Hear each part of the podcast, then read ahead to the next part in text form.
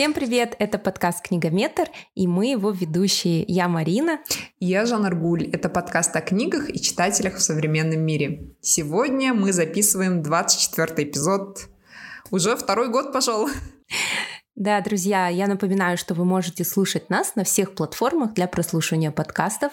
Слушайте там, где вам удобно. Это Apple подкасты, Google подкасты, Яндекс Музыка, самый распространенный. И есть еще CastBox, Spotify за рубежом, а, Breaker, Radio Public и остальные платформы. А также не забывайте подписываться на наш телеграм-канал – Книгометр. Ссылка будет в описании к этому эпизоду. Хорошо, сегодня мы решили с Мариной поговорить о книгах про тексты. Как будто нам мало просто о книгах говорить. Но у нас не будут списки, такие как топ-10 книг там по копирайтингу или 10 обязательных книг для будущих писателей. Но мы постараемся рассмотреть сам текст со всех сторон. Как писатели видят его, как используют текст в работе сценаристы, маркетологи или критики.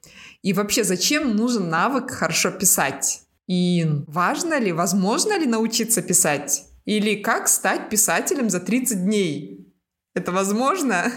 На самом деле, да, самый главный вопрос — это можно ли научиться писать хорошо, можно ли научиться писать книги, Нужен ли для этого талант, вдохновение, муза? Все это мы разберем в нашем эпизоде. И а, сегодня, раз у нас в прошлом эпизоде появилась традиция рекомендовать наших коллег книжные подкасты и в целом интересные подкасты, сегодня тоже у нас есть рекомендация. Это подкаст «Повелители муз».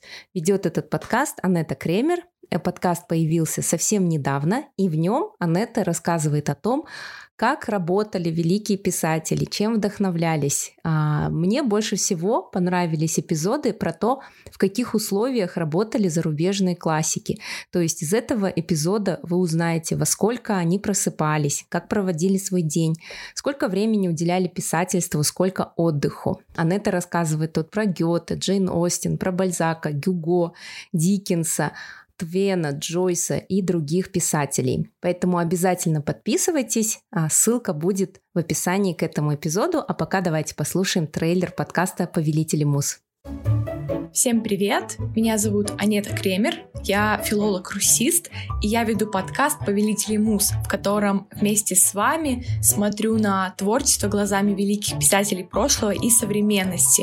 В подкасте мы отвечаем на вопросы о таланте, труде, вдохновении, изучаем методы классиков и узнаем новое об их жизни. Приходите слушать!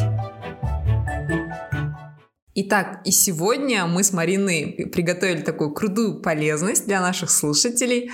В конце эпизода те, кто дослушают, мы с Мариной приготовили 5 советов касательно текста, естественно, каждая в своей профессиональной сфере. Я около 8 лет работаю в сфере подбора персонала. Из них три года работаю удаленно, потому что я ушла на второй декрет и таки не вышла из него. Карантин настал, я до сих пор на удаленке. Поэтому я с полной уверенностью могу сказать, что умение хорошо писать тексты вам вот точно пригодится. И меня радует, что этому, оказывается, можно научиться и нужно. Вообще существуют такие два вида навыков, да, soft skills и hard skills, как сейчас модно говорить, это вот такие мягкие навыки, да, и твердые навыки. Первые мягкие — это такие социальные, психологические навыки, которые пригодятся вам в большинстве жизненных ситуаций. Например, умение правильно распределять свое время, или навыки презентации, или умение хорошо писать тексты. А вторые, естественно, ваши профессиональные знания. И ты знаешь, Марина, я очень много читаю резюме, и во многих резюме есть такой навык. Хорошо поставленная устная и письменная речь. Почти Каждое второе резюме такое. Но, увы, при разговоре или переписке с искателями чаще всего этого навыка вообще нету. И вообще многие не представляют, какую важную роль может сыграть хорошо оформленное резюме или сопроводительное письмо при поиске работы. Особенно это касается людей, у которых мало опыта. И Сейчас, когда многие из нас перешли на удаленку, важность хорошего письма, вот важность навыка хорошо писать вообще возрастает. Например, а, смотрите, я вот недавно тоже у меня был такой спор с нашим другом. При работе в офисе обычно упор делается на синхронную коммуникацию. То есть ты любой вопрос можешь обсудить устно, подойти к своему коллеге, обсудить устно, получить ответ, либо быстро собрать собрание, да, какой-нибудь brainstorming. А при удаленной работе, наоборот, в основном коммуникации такие становятся асинхронными. Поговорить не всегда удается. И даже позвонить бывает, что не всегда удобно, там могут не ответить. И тут основной формой общения становится текст. И на первый план выходит господин Outlook, на который сидишь и молишься, когда придет ответ, побыстрее бы. А фрилансеры, коими мы с Мариной являемся, вообще работают в вечном асинхроне с офисом, когда ты утром пишешь вопрос и вечером только получаешь ответ, хотя от этого могут зависеть какие-то важные вопросы. Поэтому о важности текста мы с Мариной знаем не понаслышке. Я тоже поделюсь своим личным опытом. Дело в том, что сколько я себя помню, я всегда работала с текстом. А я начать с того, что, будучи маленькой девочкой, мечтала стать писательницей. Кстати, до сих пор мечтаю ею стать.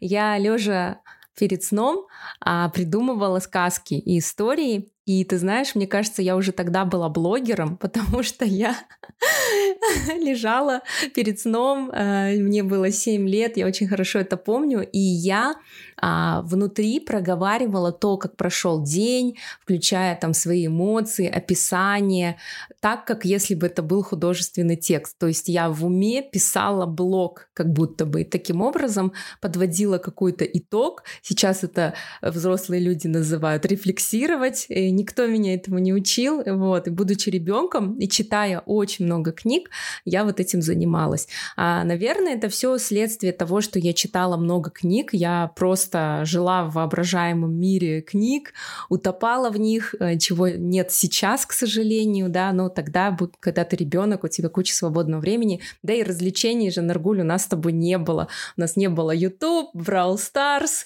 PSP, вот, PS5, да, ничего этого не было. А, поэтому мы развлекались чтением. Вот такие вот дети. А потом я писала э, статьи э, как фрилансер, работала редактором и сменила свою деятельность в банке как раз-таки на вот работу с текстом. Я была редактором, автором. Я сама работала с авторами редактировала, правила их тексты, потом стала СММщиком, потому что когда ты журналист, тебе мало писать тексты, тебе еще нужно уметь распространять их в социальных сетях, изучать, какие заголовки цепляют, то есть уже постепенно все перешло в копирайтинг. Потом какое-то время а, работала СММщиком, вела социальные сети iBookU, свой блог развивала, в I Love Supersport работала СММщиком, ну и получается, как э, тогда СММщики, это сейчас э, есть отдельная SMM специалист, есть визуализатор, есть таргетолог, есть копирайтер, а тогда лет там 7 назад СММщик делал все, в том числе и писал продающие тексты. Ну и плюс а, из моего опыта это то, что я замахиваюсь на художественные произведения, проходила курсы, тоже об этом обязательно сегодня в эпизоде расскажу, поговорим же, Наргуль, об этом, расскажем вам. Вот, а сейчас хочу вам а, порекомендовать подборку книг, которые помогут а, как раз-таки тем, кто кто занимается SMM, копирайтингом, либо а, предпринимателям, а, владельцам бизнеса, либо просто людям, всем людям, да, которые пишут в социальных сетях, потому что вы наверняка а, рассказываете о чем-то и хотите делать это убедительно. Конечно же, Библия всех редакторов, копирайтеров — это книга «Пиши, сокращай». А, Максим Ильяхов и Людмила Сарычева написали эту книгу, и эту книгу рекомендуют во всех подборках книг для копирайтеров и редакторов. Я хочу вам зачитать а, мою любимую страницу «Этика редактора, писателя и журналиста». Писать то, во что веришь. Копать настолько глубоко, насколько можешь. Не верить никому на слово перепроверять цитаты и источники, не удалять свои статьи, не менять текст под давлением, публиковать все факты давления, не брать за работу ничего, кроме зарплаты, не бояться никого обидеть, не бояться потерять работу, не врать, признавать ошибки, подписывать работу, помнить, тот, кто на тебя давит, боится тебя больше, чем ты боишься его. Вот такие советы, моя любимая страница. В целом, я не дочитала эту книгу, и это сделать довольно сложно, потому что читать ее как классическую книгу очень непросто. Эту книгу нужно использовать как рабочий инструмент. Если вы работаете со словом, она должна у вас лежать на столе, в ней должно быть очень много разных закладок, пометок, и вы должны сверяться. То есть пишите текст, открываете нужную главу, перепроверяете себя. И вот так вот нужно использовать эту книгу как инструмент. А также а, Максим Ильяхов вместе с Людмилой а, выпустили вторую книгу «Новые правила деловой переписки». Она тоже у меня есть, но она подошла мне меньше, чем предыдущая, потому что тут говорится как раз-таки о деловой переписке. Да, она будет полезна фрилансером, но больше касается, мне кажется, людей, которые работают в офисе. Могу ошибаться. Поэтому ту книгу я тоже не дочитала, но она у меня есть, и она тоже полезна. И к ней тоже можно обращаться в моменты сомнений, и э, сверяться, и тогда действительно можно писать классные тексты, если вы следуете инструкциям. А для копирайтеров будет полезна книжка «Копирайтинг массового поражения» Дениса Каплунова. А, в принципе, то, как я работала, и те советы, которые я вам дам в конце этого эпизода, а, во многом сходятся. То есть а, думаю, что эта книга будет, наверное, более полезна для начинающих, потому что для тех, кто уже работает, пишет коммерческие тексты, наверняка много нового вы для себя не откроете. Вот. А еще одна книга Николай Кононов, автор «Ножницы бумага», о том, как писать не только статьи, но и небольшие эссе, нон-фикшн книги, сценарий. А, книга классно сверстана, то есть вот именно, мне кажется, такие книги, как «Пиши, сокращай», «Автор ножницы бумага», они у вас должны быть в бумажном варианте, да, вот, а, потому что там вынесены цитаты, и это очень круто фотографировать, то есть они такие instagrammable, и плюс очень классно подкреплять, то есть в конце каждой главы этой книги есть как не надо, как надо. Но в целом книжка мне тоже показалась немного поверхностной. То есть, например, если вы хотите углубиться больше там в сценарий или как писать нонфикшн, а, там есть только такие базовые советы, для тех, кто начинает, я думаю. И завершаю свою подборку книгой Блейка Снайдера «Спасите котика». Не совсем про тексты, но она про кино, про то, как писать сценарий, но все мы слышали модное слово «сторителлинг». Сторителлинг сейчас используется везде – и в сторис сторителлинг, и в продающих текстах, и в подкастах сторителлинг, и в SMM. Эм эм. Поэтому обязательно прочитайте ее. Легко читается, описаны основные принципы, а, как построить сценарий, как работать с аркой персонажа, где должна быть кульминация, где завязка. Минус книги то, что, ну, наверняка это минус всех а, вот авторов, а, которые пишут в этом жанре, они дают мало примеров, не считая Ильяховой и Сарычевой. То есть у, в книге «Пиши, сокращай» вообще чем отличаются вот материалы Людмилы и Максима а, вместе и порознь тем, что разнообразные примеры, которые ты можешь действительно применить. Кононов, а, Блейк Снайдер основывают все свои знания, всю экспертность только на нескольких своих произведениях. То есть Николай Кононов написал книгу про Павла Дурова, и все примеры из этой книги. Блейк Снайдер а, снял несколько фильмов, кстати, фильмы, которые не сказать, ну, точнее, я их не смотрела, это не золотая коллекция Голливуда абсолютно, Um, и не совсем интеллектуальные фильмы, что может разочаровать. То есть ты думаешь, что сейчас тебе расскажут, как Трою снимали или как Матрицу снимали, а там несколько таких, ну, как сказать, комедии, третисортные комедии, боевички, все такое массовое, и ты такой, ой, я же хотел узнать из этой книги, как писать великие сценарии, а там тебе говорят, как делать массовый продукт ну, и ты немножко разочарован. В целом, mm-hmm. вообще, знаешь, Жан Аргуль, мы вот пишем такой эпизод, хотели сделать его легким, но я понимаю, что возможно, вот те книги, которые я упомянула, и те, о которых я расскажу, у меня есть легкая степень неудовлетворения, потому что, наверное, я жду чуда, что сейчас кто-нибудь мне подскажет, как вот где эта самая золотая жила, а, где эта волшебная палочка, а ее нет. Правила, да, какие-то да? правила, Да. ведь все мы ищем Да. какие-то правила, но их в итоге нет, и все упирается в то, что а, тренируйте насмотренность, читайте больше, пробуйте, пишите, снимайте. Ну, это, по сути, и есть секрет. Все, заканчиваем подкаст, сворачиваем все. Марина все сказала. 16 минут подкаста, самый короткий эпизод. Да. Ты знаешь, вот эта книга, наоборот, мне понравилась. А, Я сейчас держу в руках книгу Максима Иляхова и Людмилы Сарычева «Новые правила деловой переписки». Знаешь почему? Потому что вот как раз-таки моя коммуникация в основном в деловых письмах. Я общаюсь со своими партнерами, которые мне работу предлагают. Я общаюсь с соискателями, которым я предлагаю свою работу. И, естественно, они мне отвечают. И я должна, знаешь, такое, продать свою вакансию, а с этой стороны продать себя как специалиста. Поэтому эта книга вообще такой уникальный сборник правил. И ты права, так же, как «Пиши, сокращай», эту книгу надо держать прямо за столом, потому что здесь есть примеры уникальные. Знаешь, вот как, например, ответить э, на хамское письмо? Или как позвать человека на конференцию? И что интересно? Вообще уникальный случай. Я прочитала эту книгу и думаю, вот бы классно было бы, если бы нам дали интервью для нашего подкаста авторы этой книги. И тут я думаю, давай-ка я напишу Людмиле Сарычевой. Естественно, я два дня ходила вокруг да около, думаю, ага, и как я сейчас, а, что напишу? Здравствуйте, меня зовут Жанна Аргуль с подкаста «Книгометра». Не хотите ли вы мне дать интервью, да? Но я скажу вам, ребята, книга точно дает результат, потому что я прочитала, посмотрела, как нужно писать правильно письмо, как ее оформить, и написала Людмиле Сарычевой. Конечно, было страшновато. Я думала, сейчас она разнесет мое письмо в пух и прах.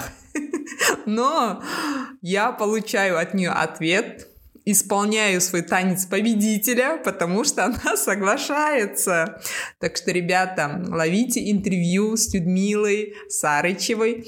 Мы у нее спросили о главных трендах в тексте в этом году, о пользе умения хорошо писать текст и о ее новой книге «Уступите место драме», которая точно понравится всем копирайтерам. Та-да-да-дам! Всем привет! Я Людмила Сарычева, я редактор. Сегодня я в гостях у подкаста «Книгометр» у Жанаргуль и Марины. Э, Выходят новые книги, и кажется, что это не зависит от года, но всегда есть какой-то простор для творчества или новых внедрения новых принципов, приемов и правил. И вот в этом году вышла книга «Уступите место драме». И наверняка, э, ну, судя по тому отклику, который я вижу, я думаю, что интерес к этому будет большой.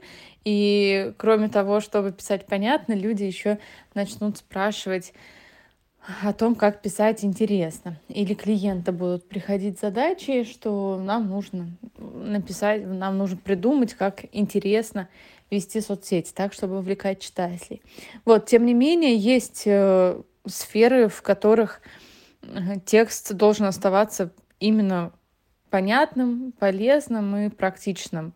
Если мы рассказываем на сайте авиакомпании про нормы багажа, то нам не нужно придумывать ничего интересного или добавлять каких-то читательских историй или как-то вовлекать.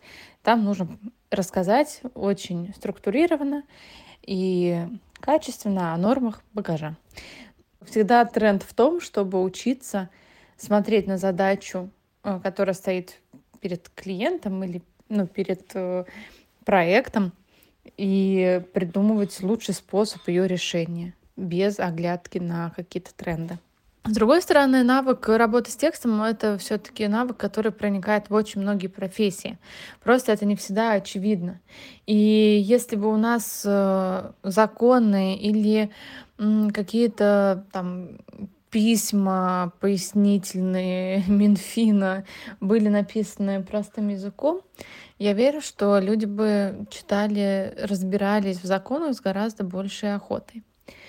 Если юрист составляет договор, который будет очень понятен а, партнеру, с которым этот договор заключается, то э, появляется меньше поводов судиться и выяснять отношения, потому что у партнера подписывают договор, который хорошо поняли, и они оба знают, на что идут. Если не знаю, любой руководитель, менеджер умеет хорошо структурировать информацию, умеет э, выделить главное и донести что-то до сотрудников. Ну вот объявили 11 дней выходных, и сотрудники в растерянности, ну, что делать? А что делать, если я брал отпуск? А что делать, если у меня дедлайн стоит э, внутри этих выходных. И классно, если руководитель может взять, написать письмо с ответами на все эти вопросы и написать его так, что новых вопросов не появится. То есть все будет уточнено, все будет понятно, просто структурированно написано. И это будет легко прочитать и рассказать другим, и самому воспользоваться этой информацией. Читать надо всем, да, это базовый навык выживания вообще. А, писать надо всем. А, именно хорошо писать как редактор, не знаю, может быть и не всем. Вот, но верю, что те, кто владеет этим навыком, те получают как бы больше э, возможностей, чтобы продвигаться в, своем, в своей профессии, налаживать отношения с людьми.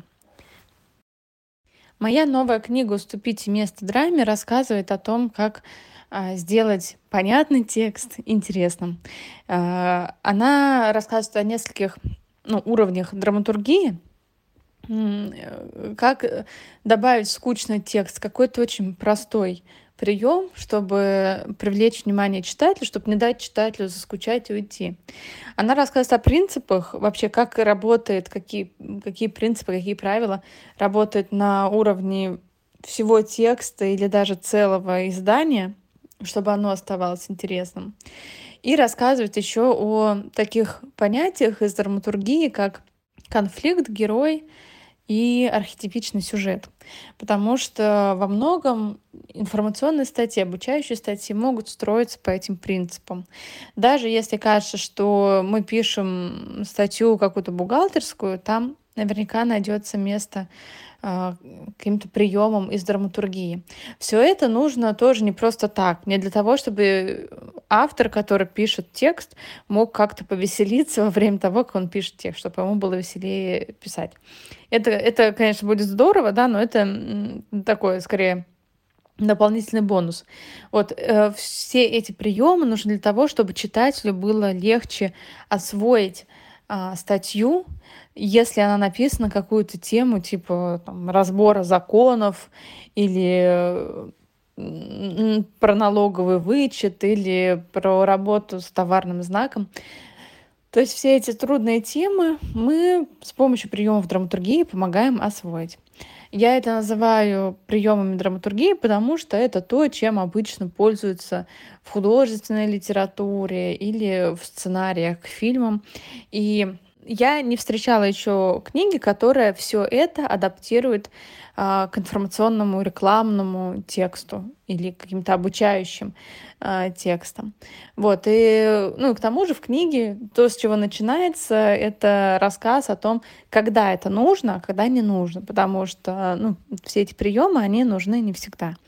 А, но очень мало ситуаций, где они не нужны. И я все это рассказываю.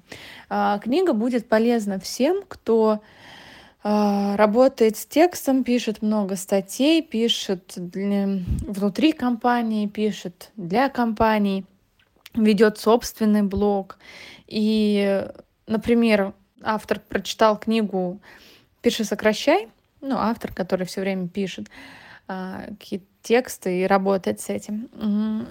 Прочитала «Пиши, сокращай», и ему кажется, что как-то это скучно, и хочется развивать авторский стиль и делать еще текст интересным, и добавлять эмоции. А «Пиши, сокращай» убивает всю душу. Вот, если кажется, что «Пиши, сокращай» убивает всю душу, то можно добавить драматургии, и душа там как раз появится. Получается же, Наргуль, ты прочитала книгу, использовала все советы, написала автору книги, и советы сработали. Это все равно, что если бы ты прочитала книгу «Как заработать миллион» да. и реально стала миллионершей. Если бы, Марина, если бы было так легко, да? Почему не работает в эту сторону, да? Да, почему не... Точно. Почему вот так вот там прочитала Безоса или там кто еще есть крутые, которые заработали. Почему я не основатель какого-нибудь крутого стартапа где-то в Кремниевой долине? Ну, видишь, пер... первый кейс у тебя есть, значит, все впереди. Надо побольше читать нонфикшена. Все, по... пошла я вкладывать деньги. Поговорили про нонфикшн, послушали замечательные советы от Людмилы Сарычевой, а, и теперь будем говорить про художественные книги. Нужен ли талант, муза, вдохновение для того, чтобы писать прозу? Честно говоря, я так раньше и думала, что необходимо родиться с талантом, когда ты уже там с четырех лет или с пяти лет пишешь истории, а, участвуешь в каких-то литературных конкурсах и потом становишься писателем. Это вот раз и навсегда, как любовь с первого взгляда и на всю жизнь. Конечно же, став старше, я верила, что это так, но только когда я пришла учиться литературному мастерству на курсы, я поняла, что, блин, да это же работа! Писательство — это работа! Какие, какое нафиг вдохновение! Какая нафиг муза? Ты садишься утром перед своим компьютером, перед чистым листом, кладешь свои пальцы на клавиатуру, и они у тебя физически болят. У тебя голова взрывается от того, что от немощи своей, да, от того, что столько тебя есть, что сказать, но ты не можешь это перенести на бумагу. А я сейчас рассказываю о том, как я проходила курсы литературного мастерства у Ильи Одегова. Это мой учитель. Я прошла его курс, а, базовый курс литературного мастерства, потом курс формула рассказа, после чего а, участвовала в его мастерской. Это была офлайн мастерская, а наступила пандемия, и мы переместились опять в онлайн. И ты знаешь, Жанаргуль, вот эти вот наши встречи в Зуме раз в неделю а, с ученицами, учениками курса, когда мы писали а, какие-то рассказы по заданию, читали их и разбирали друг друга, это был, наверное, вот было какой-то луч не знаю, солнышко на, в эти карантинные дни, ровно год назад. Наверное, почему я не сошла с ума, это вот только благодаря спорту и писательству. А, это просто магия. То есть меня это завораживает. Я не раз уже говорила в этом подкасте, что я мечтаю э, писать.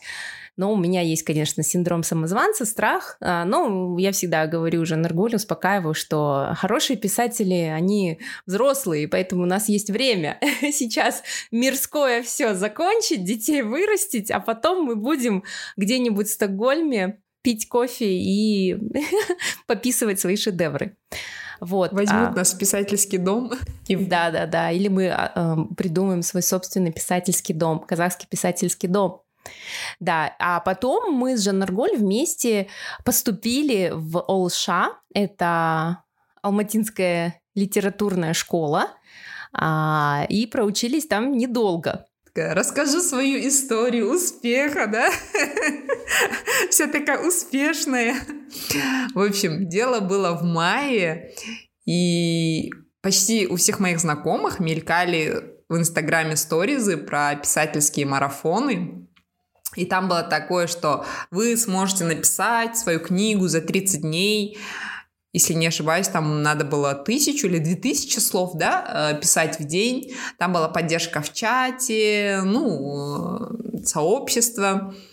И в то время как раз у нас гостила мама, и я могла выделить какое-то время. Я думаю, ну, давай попробую, это же ни к чему не обязывает. Но сама идея книги у меня в голове была очень давно. И как ты говоришь, Марина, что у тебя в голове есть, но это, чтобы вылиться в бумагу, это должно пройти великий путь. И такой, знаете, это такое чувство, как будто ты знаешь эту историю очень хорошо, но кому-то пересказать это лень. Вот вот такое чувство. Поэтому я ввязалась в этот марафон, и действительно за месяц я написала эту книгу. Хотя нет, я не писала каждый день, у меня были перерывы, но потом на выходных там я нагоняла. Но я написала книгу, за месяц, и где-то около двух или трех месяцев я ее редактировала, там, меняла местами, убирала, что-то добавляла. И тут я по радио случайно услышала про конкурс «Алтан Халам», где могут подать люди абсолютно не писатели, книгу любую, там было очень много жанров, там детективы, детская книга, а моя книга — это детская фэнтези я отправила свою рукопись, вообще ничего не ожидала, вот честно, положа руку на сердце, я скажу, вообще ничего не ожидала. И даже более, я думала, что меня вышвырнут сразу же, скажут, это что за писанина. Но каково же было мое удивление, когда через, по-моему, два месяца там длился конкурс, мне вечером звонят, я тут, не вечером, это было после обеда, я как раз уложила свою дочку и такая тихонько шарилась в телефоне, и мне звонят и говорят, что мою книгу жюри выбрала победитель победителем в номинации «Лучшая подростко... детская подростковая книга». Я несколько раз спросила у человека, я говорю, вы точно мне звоните? Меня зовут Жанна Арголь. Он говорит, да, я понимаю ваши чувства, давайте я вам перезвоню через 10 минут, чтобы вы успокоились, чтобы я вам объяснил, что дальше делать. И действительно, мы выключаем телефон, он мне перезванивает через 10 минут и говорит, вот тогда-то, тогда-то будет церемония вручения, сможете ли вы прийти, и что нужно мне предоставить.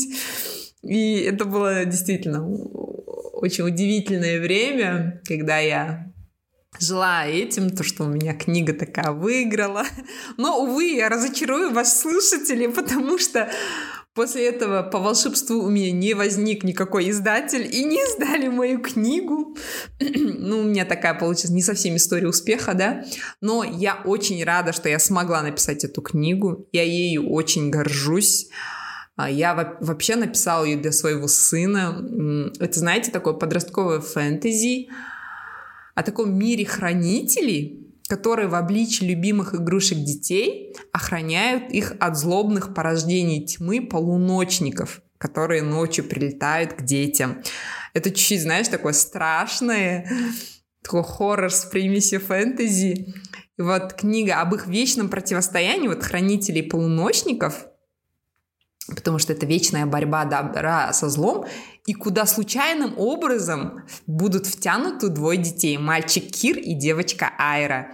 И вот к чему это все приведет? Если хотите услышать окончание истории, да, такая прочитайте мою книгу. Жаннаргуля, где можно ее прочитать? А, она сейчас выложена на сайте Ридеро. Это сайт, где любой человек может сверстать свою книгу и сделать из нее электронную книгу. Ну, сам можешь выбрать шрифт, э, оформление, и там она стоит, наверное, около 500 тенге, 600 тенге. Но мы оставим ссылку в описании подкаста, если вы вдруг захотите прочитать, вы можете туда провалиться, прочитать ознакомительный фрагмент, если понравится, вы можете купить там во всех форматах а должно а почему быть. ты я давно туда Почему не заглядывала. Почему ты не сдала ее физически хардкопи? А, во-первых, я не хочу быть сам издатом. А, я хочу, чтобы было, знаешь, все по фэншую, чтобы я отдала эту книгу издателю, чтобы она прошла через редактуру, через корректуру, чтобы она выглядела вот прямо такой хорошей книгой, правильной книгой. Не знаю, может быть, это во мне говорит какой-то человек-отличник, да, э, и у меня до сих пор есть вот пресловутый синдром самозванца, что я до сих пор еще сомневаюсь в этой книге. Хотя вот те, кто прочитал, у них очень хорошие отзывы. Даже мне незнакомые люди писали, э, взрослые люди, что они начали читать и не могли оторваться после этого. Они нашли каких-то старых игрушек своих детей, отмыли их и положили на кроватку своим детям, что это было очень такое правдивое повествование. Поэтому я тут ничего не могу сказать в свое оправдание, почему я не издала его и почему я не делаю никаких шагов. к этому. А в издательство ты отправляла?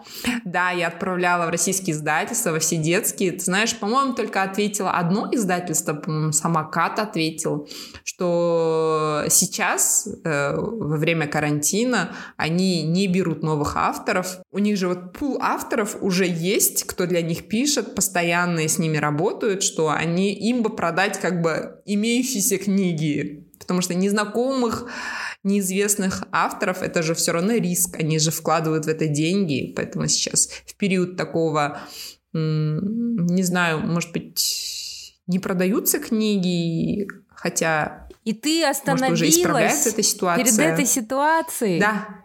Ты да. сложила руки. Я подняла руки. Да. Я же говорю, это не история успеха. Хорошо, двигаемся дальше практика и теория очень сильно различаются. Ты можешь прочитать миллионы книг, прослушать кучу лекций, пройти сотни курсов, но если ты сам не написал ничего, ты никогда не осознаешь всю эту боль, и это касается всех текстов, ну то есть любых текстов. Поэтому я всегда за этот подход. Я, по сути, я журналистом стала без образования, просто начав писать. Я СММщиком стала, вообще ничего, никакие курсы я не проходила, я просто смотрела, реагируют люди на эти тексты или нет, покупают они или нет. Если они покупают, значит, все сделано правильно. Вот и все. И то же самое с книгой. Если вас читают, если у вас есть читатели, значит, все нормально. Потому что а, мне кажется, нет каких-то канонов, каких-то устойчивых правил. Ну, конечно, есть в смысле э, кульминация, завязка, но сколько книг, которые начинаются с конца, которые э, в разброс э, построен сюжет, да, то есть вообще правила созданы для того, чтобы их ломать, и самое главное, чтобы читатель получал удовольствие. Вот. А про литературный марафон ты рассказала, это, кстати, ин- инициатива, которая появилась появилась в 1999 году, называется NaNoWriMo или National Novel Writing Month.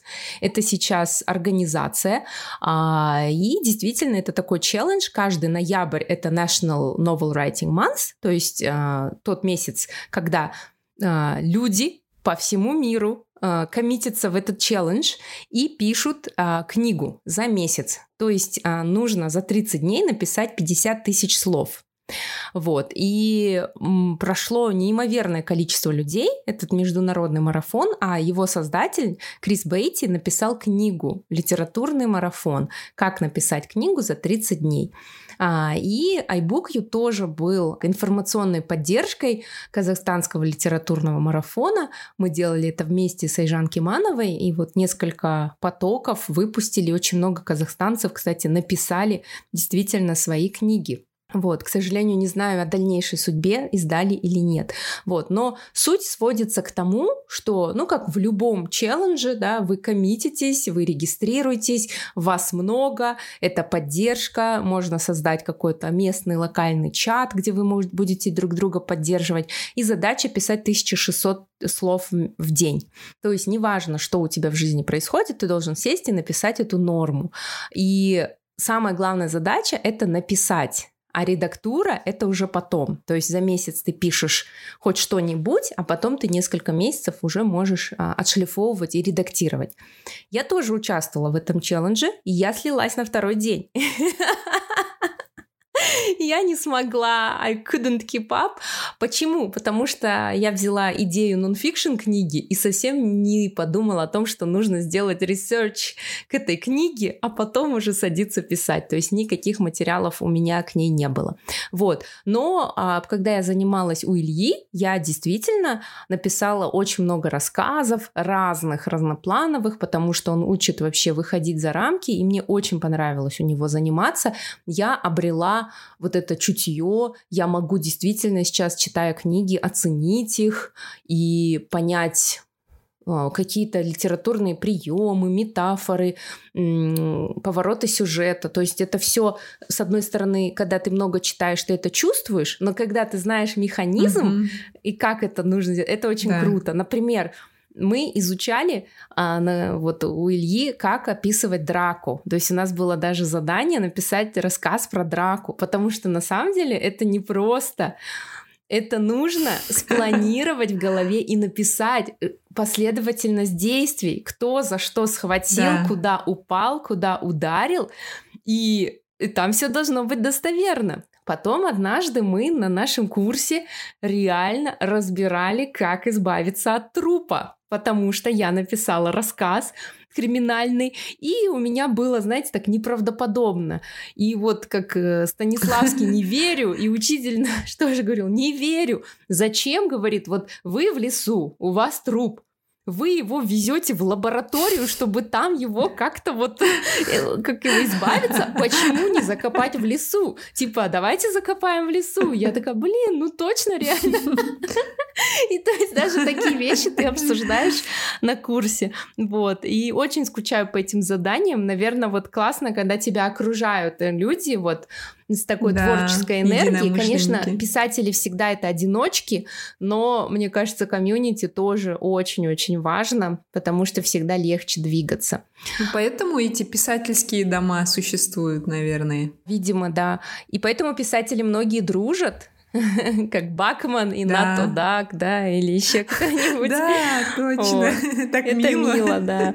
А, а сама книга «Литературный марафон», она довольно легкая, и в ней наверное, больше говорится о том, как устроить свою работу, а, как планировать время, какие будут у вас подъемы, спады, эм, каким образом мне понравился совет, например, что нужно выписать всех своих героев, там наклеить стикеры на доску, я не помню, или в общем составить дерево всех героев. Mm. У меня тоже такое было. Я писала рассказ, и по ходу рассказа mm-hmm. у моей героини, главной героини, поменялось отчество. Потому что я забыла, какое у него было в начале.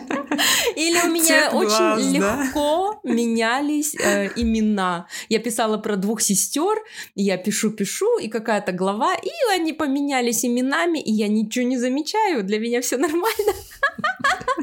Вот такие вещи, оказывается, надо выписывать.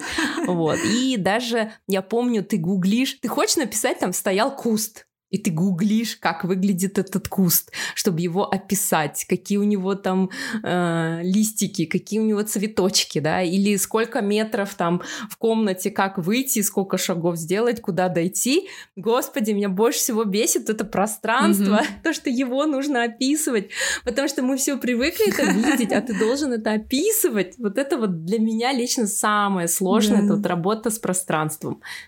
Вообще все книги о писательском мастерстве твердят все одно и то же. Чтобы стать писателем, надо просто писать. И, ну, видимо, это тренируется, когда ты много-много пишешь, то уже умение вот выражать свои мысли на бумаге, это уже на автомате, да? Ты видишь и сразу это пишешь. Да, я еще поняла, почему писатели много пили, потому что мне тоже очень хотелось чтобы работа пошла хорошо, выпить э, немного виски и потом уже писать, потому что ты расслабляешься, и дальше у тебя все идет. Я такая, вот почему они были алкоголиками. Ну вот даже Стивен Кинг сам говорит, нужно много читать. Это мне, конечно, нравится, и много, говорит, писать нужно. И даже Нил Гейман, у него такая фраза есть, я писал, так и научился писать. Вот, кстати, Мураками тоже сейчас зачитаю отрывок.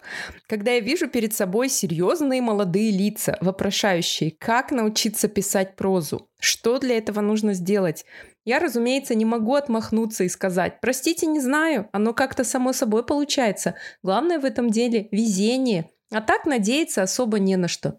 Уверен, это прозвучало бы обидно. Скорее всего, дружеская атмосфера была бы безнадежно испорчена. Поэтому я все-таки пытаюсь со всей серьезностью и прямотой ответить, что же для этого нужно сделать. Попытаюсь и сейчас. Итак, я считаю, что человеку, который стремится стать писателем, нужно очень много читать. Такие, та-да! Марина, мы половину дела сделали, мы много читаем. Когда же начнем писать? Ну, я... Почему я согласна с этим? Потому что есть э, такое, как насмотренность. И невозможно там снимать фильмы да. гениальные, если ты не просмотрел э, кучу там угу, всяких угу. классиков, да, всяких жанров. Да. Э, то же самое с подкастами, угу. например, да, ты знаешь, какой ты хочешь делать подкаст, но если чем больше классных да. подкастов ты слушаешь, тем больше всяких фишечек угу. ты подмечаешь и думаешь, это можно использовать у себя, а когда ты слушаешь плохие подкасты, ты говоришь, вот так вот нельзя делать, поэтому надо угу. читать плохие книги тоже, чтобы знать, да. как не надо, и нужно тренировать вот эту насмотренность, да. и это касается и коммерческих текстов в том числе. То есть, а, причем ты знаешь, что даже не книги нельзя ограничиваться только чтением. Тут искусство, фильмы, музыка. Сейчас у нас вообще в digital там да, вообще да, столько. Согласна. Из-за пандемии, кстати, все перешло в онлайн. Сейчас даже показы мод все онлайн. И ты видела, как они круто стилизованы. То есть то, что нельзя было, например, позволить в офлайн показах, да. сейчас в онлайн показах угу. там вообще такое, вообще все очень круто используется. И шоу изменились, и презентации. Вот этот креатив, а, мне кажется, нужно всегда держать руку на пульсе и впитывать угу. вот все. И тогда ты да, сможешь, я а, у тебя будут идеи для того, чтобы что-то делать дальше самому. И даже есть мода у писателей же, на какую тему писать книги. Это мы чуть позже да. обсудим с Мариной. Это тоже интересная тема. И вот э, я хочу сказать вот кни- о книгах о писательском мастерстве, которые написали писатели. Тут я вот сразу скажу, если вы не фанат этого писателя, вам эта книга не будет интересна, потому что вот все, их, все, что их объединяет, всех писателей, они все говорят, вот, чтобы стать писателем, надо просто писать, очень много. Поэтому, если вы не фанат этого писателя, вам эта книга не понравится. Вот, знаешь, эту книгу, наверное, больше читают те, кому вот охота заглянуть вот за кулисье. Как эта книга написалась, а как он там утром встает, что он кушает. Это потому что все тебе интересно, когда тебе сам писатель интересно. Вот вот то же самое. Кинг написал книгу «Как писать книги. Мемуары о ремесле». Это такая полуавтобиографичная книга, да, вот у Марины есть. Она состоит из двух частей. Первая — это автобиография. Писатель рассказывает вот о собственной жизни, вот начиная с четырех лет, о детстве, о своих близких, как он начал писать, какие трудности встретил на этом пути, даже об аварии, которые, в которую он попал. А, и дальше пишет он о профессиональных буднях, как он встает, когда он пишет, когда спать ложится. И если вам Кинг сам не интересен, то книга тоже вам не будет интересна. А вторая часть — это практические советы с примерами удачных и неудачных текстов, но на реальной своей работе. Он вот показывает черновик своего рассказа 14.08 и на этом примере показывает, как было, и после, он после редактуры стал. Поэтому, или, например, вот еще одна книга, которая мне нравится, это книга Рэя Брэдбери, она называется «Дзен в искусстве написания книг». Это тоже, э, скажу вам больше, наверное, о Рэе Брэдбери, чем о писательстве. Это, знаете, такой некий сборник эссе, который сам Рэй Брэдбери писал всю свою жизнь. Но книга очень добрая, такая мудрая, веселая. Наверное, сам Брэдбери, я думаю, был таким человеком. Поэтому мне было одно удовольствие это читать. Но, боюсь, моя оценка может показаться кому-то необъективной, да? Тех, кто не знает Брэдбери, не знаком с его творчеством. Или просто этот писатель ему не нравится. Например, мне очень было интересно читать как он писал книгу «Вино из одуванчиков», да, или как зарождались колонии на Марсе. Мне интересно, потому что эти книги мне нравятся. Поэтому тут, видишь, э, палка о двух концах. Все они сходятся к одному, но каждая книга по-своему интересна. И вот я вот только вчера буквально вспомнила про эту книгу, это не, не пособие о писательском мастерстве, это, наверное, больше такая академическая книга, да, она о принципе построения повествования. Автор Джозеф Кэмпбелл, э, книга называется «Тысячеликий герой». Это американский исследователь мифологии, он именно специализируется на мифологиях разных стран. Он перелопатил кучу мифов, сказаний разных народов и после того, как прочитал эти семь мифов, он понял, что герой, он может э, собрать структуру этого героя, знаешь, э, общую сюжетную структуру этого героя, и он назвал это мономифом. То есть, если коротко, то путь любого героя в любой книге состоит из трех частей. Это начало пути, когда герой получает какой-то призыв.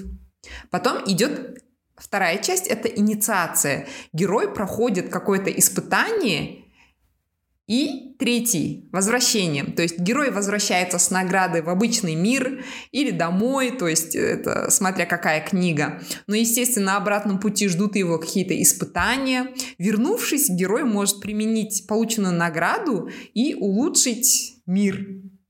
Книга обрела большую популярность благодаря тому, что э, Джордж Лукас, автор киносаги «Звездные войны», сказал, что именно эта книга вдохновила его создать э, киносагу «Звездные войны». И даже я тебе скажу, что именно тысячеликий герой выступил источником вдохновения для создателя диснеевского мультфильма «Король лев». Если короля льва разбить, он точно проходит через эти три части. Начало, инициация и возвращение. И, кстати... В целом это принцип сторителлинга. Да который используется сейчас везде. Угу. Джозеф Кэмпбелл это вот первый раз это все создал, собрал и структурировал. И, кстати, Оксимирон его часто цитирует в своих батлах. Клево. Ну, и вот э, о нем я вспомнила и хотела рассказать, добавить, хотя это не о писательском мастерстве, но я включу его.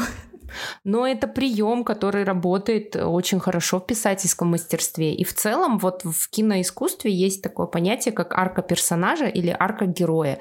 Это тоже вот про сторителлинг, про то, что у нас есть герой, и у героя есть э, какие-то цели и мечты, у него есть желания, они могут быть разными. То есть э, в начале фильма или книги, когда мы встречаем этого человека, мы понимаем, что он к чему-то стремится, либо к деньгам, либо к власти, власти, либо жажда мести, или захватить трон, а, получить власть, а, помириться там с родителями, найти ребенка пропавшего. В общем, есть какая-то цель. И по ходу повествования а, наш герой встречается с препятствиями.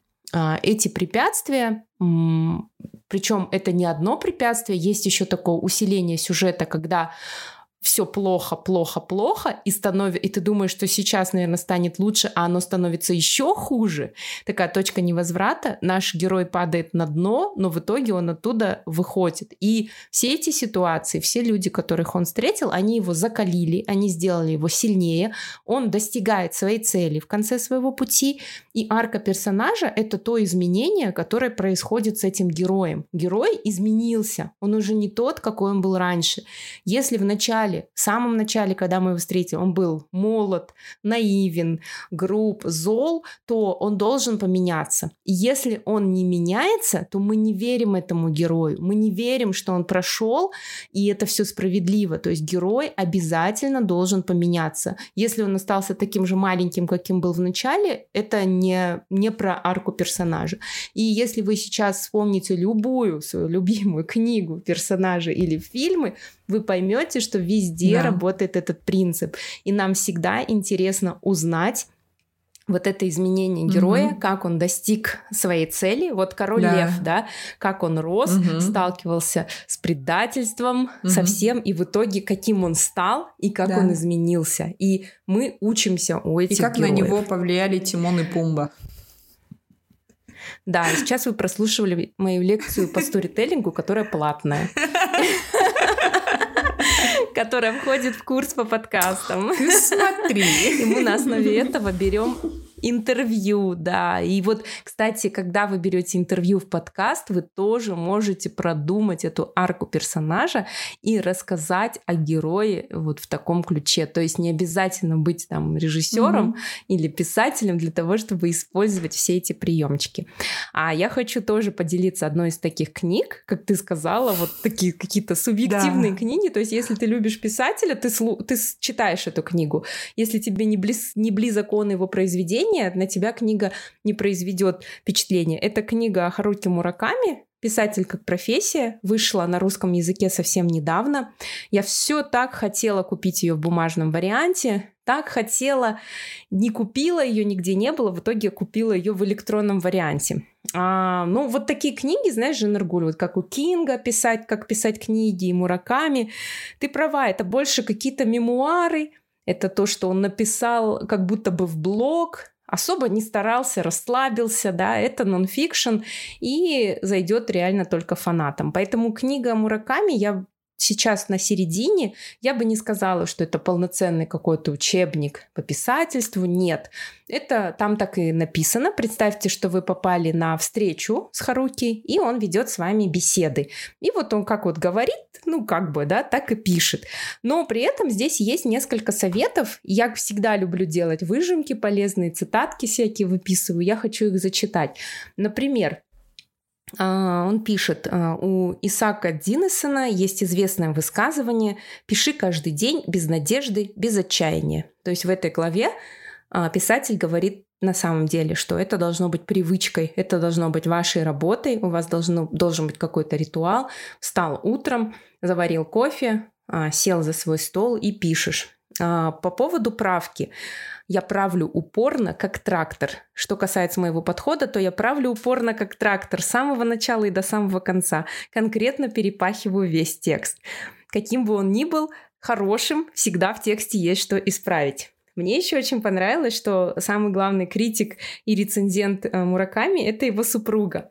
И он тут так классно пишет, что, ну, женщин понять до конца никогда невозможно своих супруг. Но она меня очень хорошо знает, она знает мой стиль и говорит, я знаю всегда, когда я даю ей текст, она мне указывает за недочеты, и первые несколько дней я с ней ругаюсь. Я ей доказываю, почему это должно быть так, а не так, как она поняла. Потом, говорит, через пару дней я остываю, и сажусь и правлю. Что интересно, у Кинга тоже самый главный рецензент, это его жена Табита, и он говорит, что она самый строгий рецензент. Вот, мне кажется, жена — это тот человек, который, знаешь, все будут говорить, ты гений, ты гений. Жена такая, Чё? Да, да, Чё, да. какой ты гений? Именно благодаря женам. Встал, помыл посуду, да, дай да. мне сюда книгу. Они стали такими знаменитыми. вот. И да. еще он говорит, э, есть люди, которые говорят, было бы у меня времени побольше, я бы лучше написал. Я бы, я, говорит, никогда не скажу ни про одно из своих произведений так, потому что если я написал так, значит, у меня не хватило таланта, чтобы написать лучше, но никак не времени. И когда, говорит, меня критиковали, я говорил, по-другому я писать не умею, так что живите с этим, как хотите. Вот это вообще, ей, вот это классно, да? Классный совет. Не говори, да. И мы с Мариной хотим все-таки добавить э, в наши подборки нашего самого ли, любимого литературного критика, да, Изифович Галину. Она считается одним из авторитетных российских критиков. И вообще ее взгляд вот на литературу, мнение, мне кажется, все-таки определяет вот эту книжную моду, знаешь, если она что-то посоветовала или что-то прочитала, она же на английском читает, и потом вот все те книги, которые как бы проходят через ее Kindle или что у нее там, Pocketbook, mm-hmm. попадает в наши книжные шкафы, в наши витрины, и она сейчас на данный момент она написала три книги, это первое «Удивительное приключение рыбы Лоцмана», потом «О чем говорят бестселлеры» и третья книга, как же она называлась? Та, таинственная метка, по-моему. Я вот третью книгу не читала, первые два читала. И вот мы с Мариной разделили по методу, что понравилось, кому mm-hmm. больше, да. Я расскажу про первую книгу «Удивительные приключения рыбы Лоцмана». Это, по сути, такой сборник ее рецензий. А, и она здесь э, выделила книги последнего десятилетия, я сразу оговорюсь, именно последнего десятилетия, которое она рекомендует. То есть здесь все э, разбито по жанрам.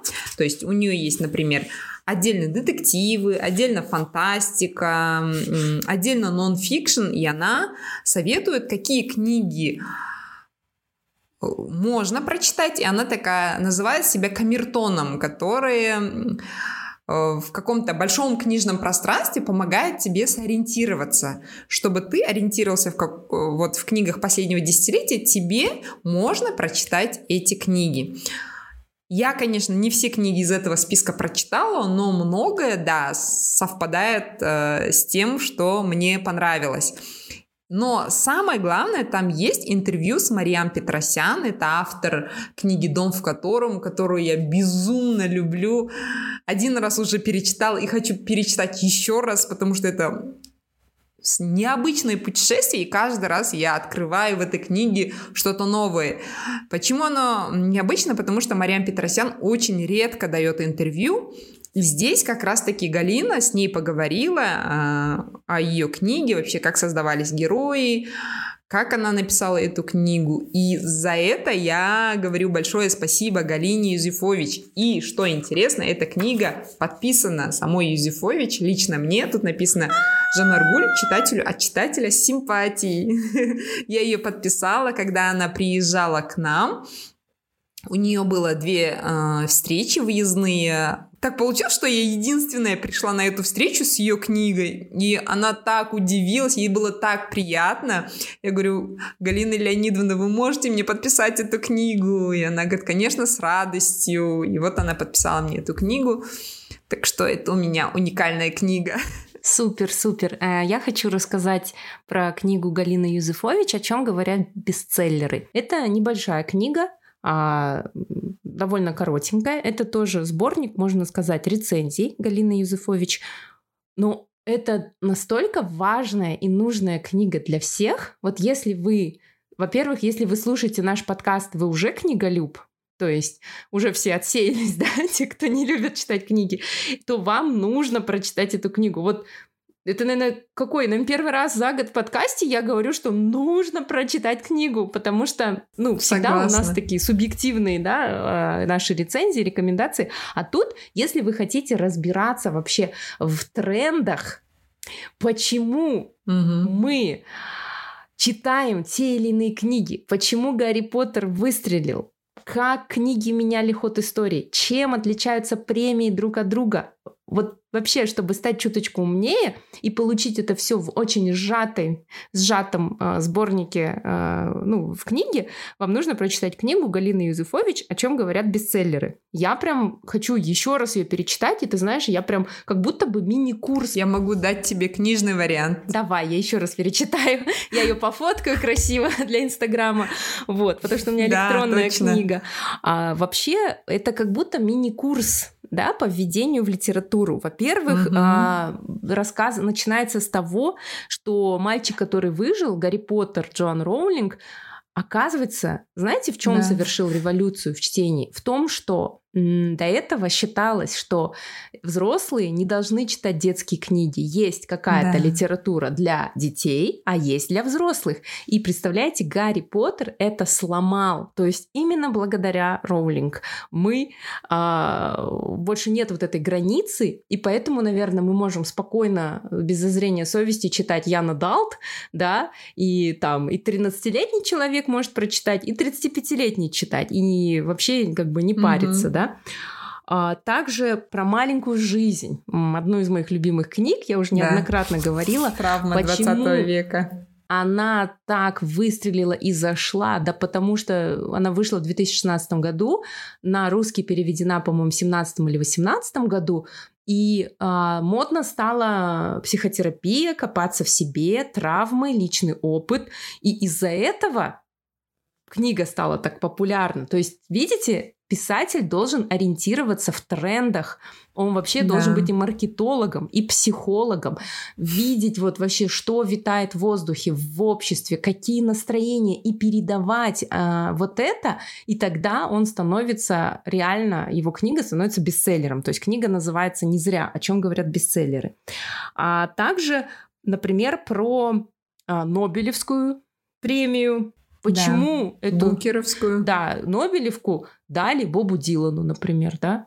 хотя это Мгм. у него не книга, Да. потому что это про культуру, да, про Букера, про то, что Букер, Да. оказывается, это премия, созданная для вот стран Содружества э, Британского королевства, да, по-моему, так правильно Да, называется. бывшие колонии Британии. Поэтому я всегда думала, почему в Букере различные а, индийцы, да, или еще кто-то получает. А это Африканские африканские, Да, писатели. вот почему. Да. И даже есть такое мнение, как написать книгу под Букера, то есть там должен быть какой-то угнетенный человек, у него какие-то препятствия, и потом у него все хорошо. Вот. Она говорит об истории СССР и почему раньше там замалчивались какие-то вещи, сейчас такие авторы, как Яхина, свободно пишут, да, о том, какой была советская власть. А, Она говорит о том, что современные дети не хотят читать, не будут и отстаньте от них вообще. То есть здесь вообще так, а, про Ираста Фандорина, про то, как, оказывается, в смутные 90-е Фандорин стал ориентиром и идеалом, супергероем для нас. Блин, это так классно Да. вообще. Это вот реально получила такое наслаждение от того, что... Глаза открылись, да? Да, глаза открылись. И я такая, хм, значит, можно сейчас тоже при базовых знаниях там маркетинга, психологии, общества сейчас Да. вывести формулу бестселлера. А мне понравилась глава, где она рассказывает про большой американский роман, почему рынок Америки, он такой самодостаточный, и почему американские писатели пишут только для американцев. И я, вы знаешь, после как прочитала, я захотела сделать такой отдельный эпизод про американских писателей. Почему они такие, почему их книги... ну, Слушай, Жанна р- разделить может- их так по жанрам. Может, наш подкаст это тоже такое культурное явление, э, которое открывает глаза людям на Да. книги. Как, как, как, как все устроено в книжном мире, да? Ну что ж, переходим к нашим советам.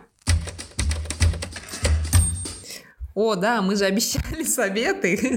От забыла? Юзефович к советам. Давай, Марина. Или я. Давай я. Давай ты. Я отобрала из всех тем, на которые хотела бы дать совет, и все-таки решила остановиться. Я хочу обратить внимание на сопроводительное письмо.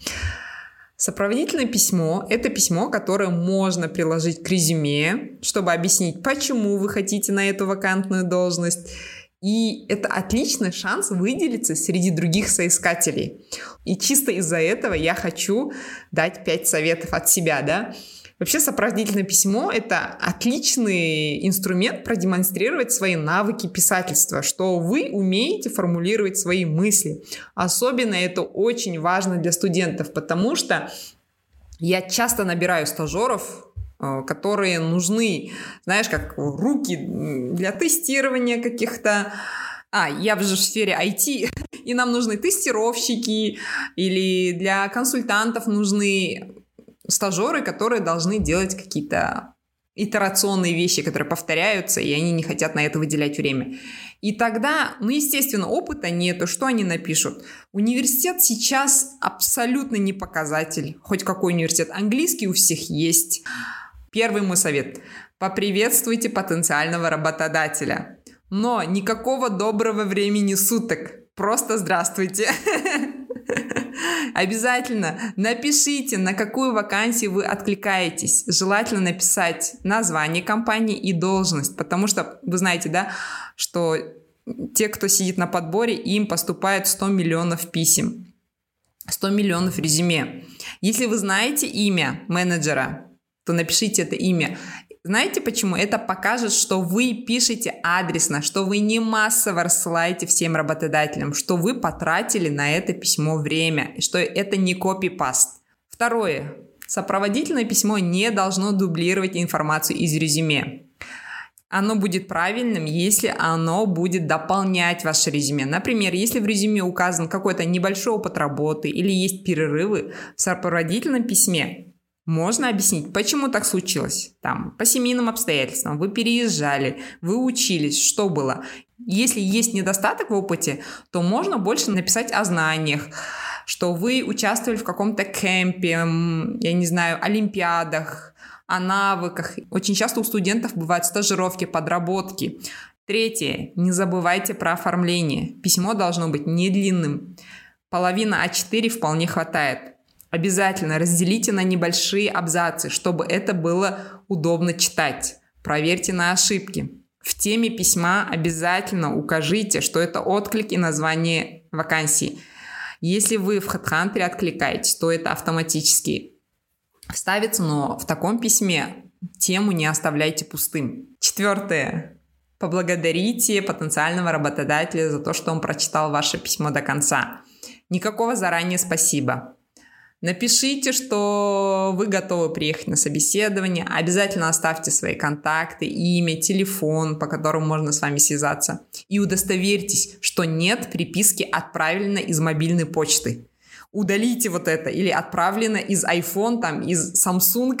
это говорит Почему? о том, что вы написали... Это говорит о том, что вы написали, ладно, с телефона, что вы в спешке просто копипаснули и отправили.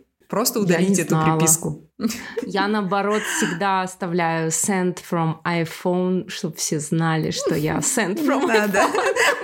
Марина, не надо это делать. Это, знаешь, портит целостность письма. То есть здравствуйте, там твои контакты, это начало-конец, а вот эта приписка, она портит все это. И пятое, мой вам совет. Пишите письмо сначала в вордовском документе, либо в каких-то заметках, потому что если вы пишете сразу на почте, вы можете случайно отправить незаконченное письмо. И да. если вы пишете сразу там в почте, то адрес пишите прямо в самом конце перед отправкой. Еще, кстати, реально нужно перепроверить, как зовут человека. Потому что да, я сейчас путаю имя и фамилию, и фамилию. особенно у мужчин, у которых э, и имя, и фамилия звучат одинаково, и я уже пару раз так ошибалась и писала письмо. Мне говорили, вы знаете, меня зовут не так-то, меня зовут вот так вот. Или, например, бывает, что кто-то тебе говорит свое укороченное имя, например, там Саша, да? Угу. Но тебе кажется, что как-то писать Саша странно, и ты пишешь Александр. Но, знаешь, иногда бывает, что Саша — это не укороченный от Александра, что у него может быть совсем другое имя, и просто он называется Саша, и ему нравится это имя, поэтому не додумывайте за других. Если он представился Сашей и пишет Саша подписывается, пишите Саше. Согласна, да, потому что человек может даже не любить свое там полное не имя, любить, да. и поэтому он называет, представляется именно таким именем, и поэтому да. надо именно так, как вам представились, и как написано, или, например, как они подписываются в подписи, вот так вот я тоже пишу, а, вот даже не как там в имейле, а как подписываются. Круто, очень классные советы. А у меня будут советы по копирайтингу, но у меня на самом деле есть целая платная большая лекция об этом, да? но я дам вам всего лишь тизер, да, но я выбрала пять, а так там говорить можно очень о многом, вот, а я выбрала вот то, что я люблю. Первое, что вы должны сделать, прежде чем вообще писать какой-либо текст, не ждите вдохновения и перестаньте полагаться на вдохновение. А когда я работала фрилансером и писала как э, ну, внештатный автор, то я могла одну статью тянуть на полгода и никак-никак ее не, не заканчивать. После того, как я начала работать в редакции, я в неделю писала как минимум 7 статей. Просто потому что нужно выдавать каждый день как минимум одну статью. И причем над некоторыми статьями ты работаешь несколько дней, то есть ты пишешь какие-то ежедневные статьи, короткие новости там или еще что-то, подборки, но при этом ты еще работаешь над большой статьей.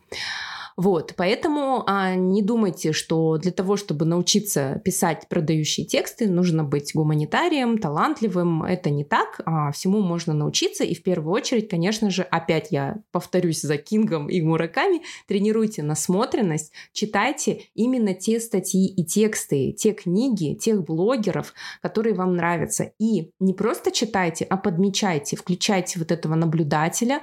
И очень многие люди как раз-таки преуспевают успели из-за того, что они раскладывали по полочкам, да, а, текст, подкаст, как, например, мне недавно рассказали историю, как одна женщина сейчас зарабатывает миллионы, учит других продюсировать онлайн-курсы, потому что когда-то она взяла ну, все по полочкам у самых успешных блогеров, все ну, как бы сделала анализ со знанием психологии и вот эту вот формулу вывела.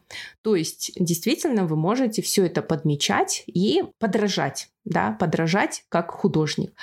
А, следующий а, совет это то, что вы должны а, знать, что в вашем тексте должен быть посыл, полезное действие и призыв к действию. И всегда думайте о том, какая цель у вашего текста, что вы хотите сделать.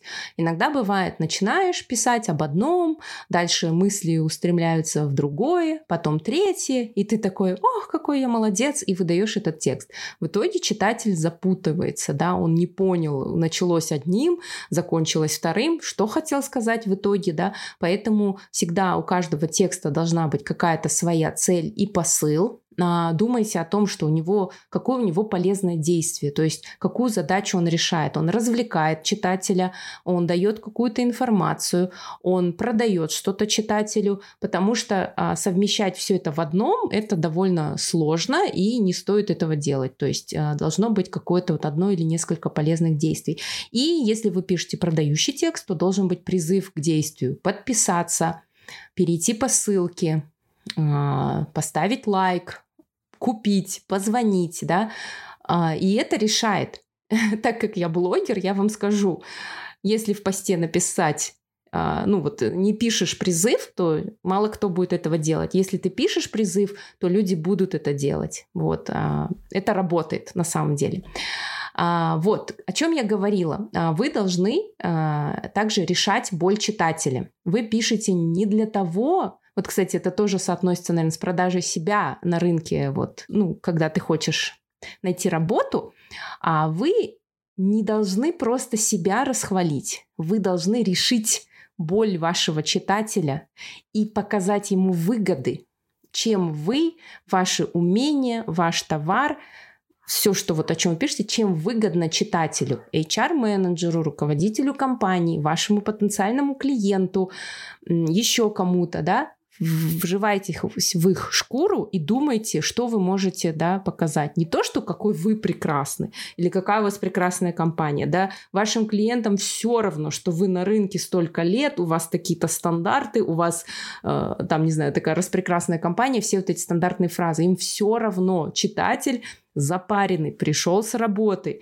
стоял в пробках – он заходит в Инстаграм, чтобы отвлечься, чтобы развлечься, и тут вы такой, у нас быстро развивающаяся компания с 92 -го года, да плевать ему, покажите, как вы можете решить его боль, как он, почему он должен купить ваш товар или услугу, да, и причем большинство товаров и услуг, которые пишут в Инстаграме, это не продукты первой необходимости, абсолютно. Мы лишь создаем иллюзию, что вам нужен этот продукт, тот же самый, там, не знаю, та же самая книга, да, тот, тот же самый курс какой-нибудь, да, или еще что-то. Это все маркетологи, да, создают вот при помощи текста, визуала, прогревов, да, а, то, как решить вашу боль. Поэтому изучайте базовые принципы маркетинга, знайте свою целевую аудиторию, чем они интересуются, что любят, что ищут, какие у них боли и проблемы, и как вы можете помочь им решить. Тут может быть польза, может быть entertainment, да,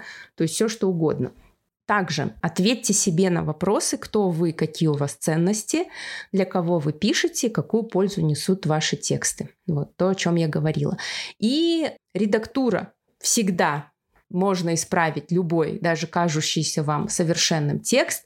Всегда можно исправить, как я делаю. Пишите в заметках, не пишите тоже в теле Инстаграма, пишите в заметках, редактируйте, оставляйте его полежать, как я говорю, как хлебушек в печке полежал, уходите, возвращаетесь, читаете опять, опять правите, правите, вас тошнит от текста, вы его ненавидите, это нормально, опять уходите, опять приходите, вот. И еще всегда любой текст можно сократить без потери смысла. То есть всегда можно отжать воду, убирать лишние вводные слова. То есть когда мы пишем, мы, у нас поток, из нас это льется. Мы можем по сотни раз разные какие-то повторения, там, местоимения, да, все это вот писать, но на этапе редактуры вы уже должны с трезвой такой головой подойти и убирать. Как проверить, а, убирать ли слова или нет? Уберите его, если текст у текста смысл не потерялся, значит, это слово и не нужно.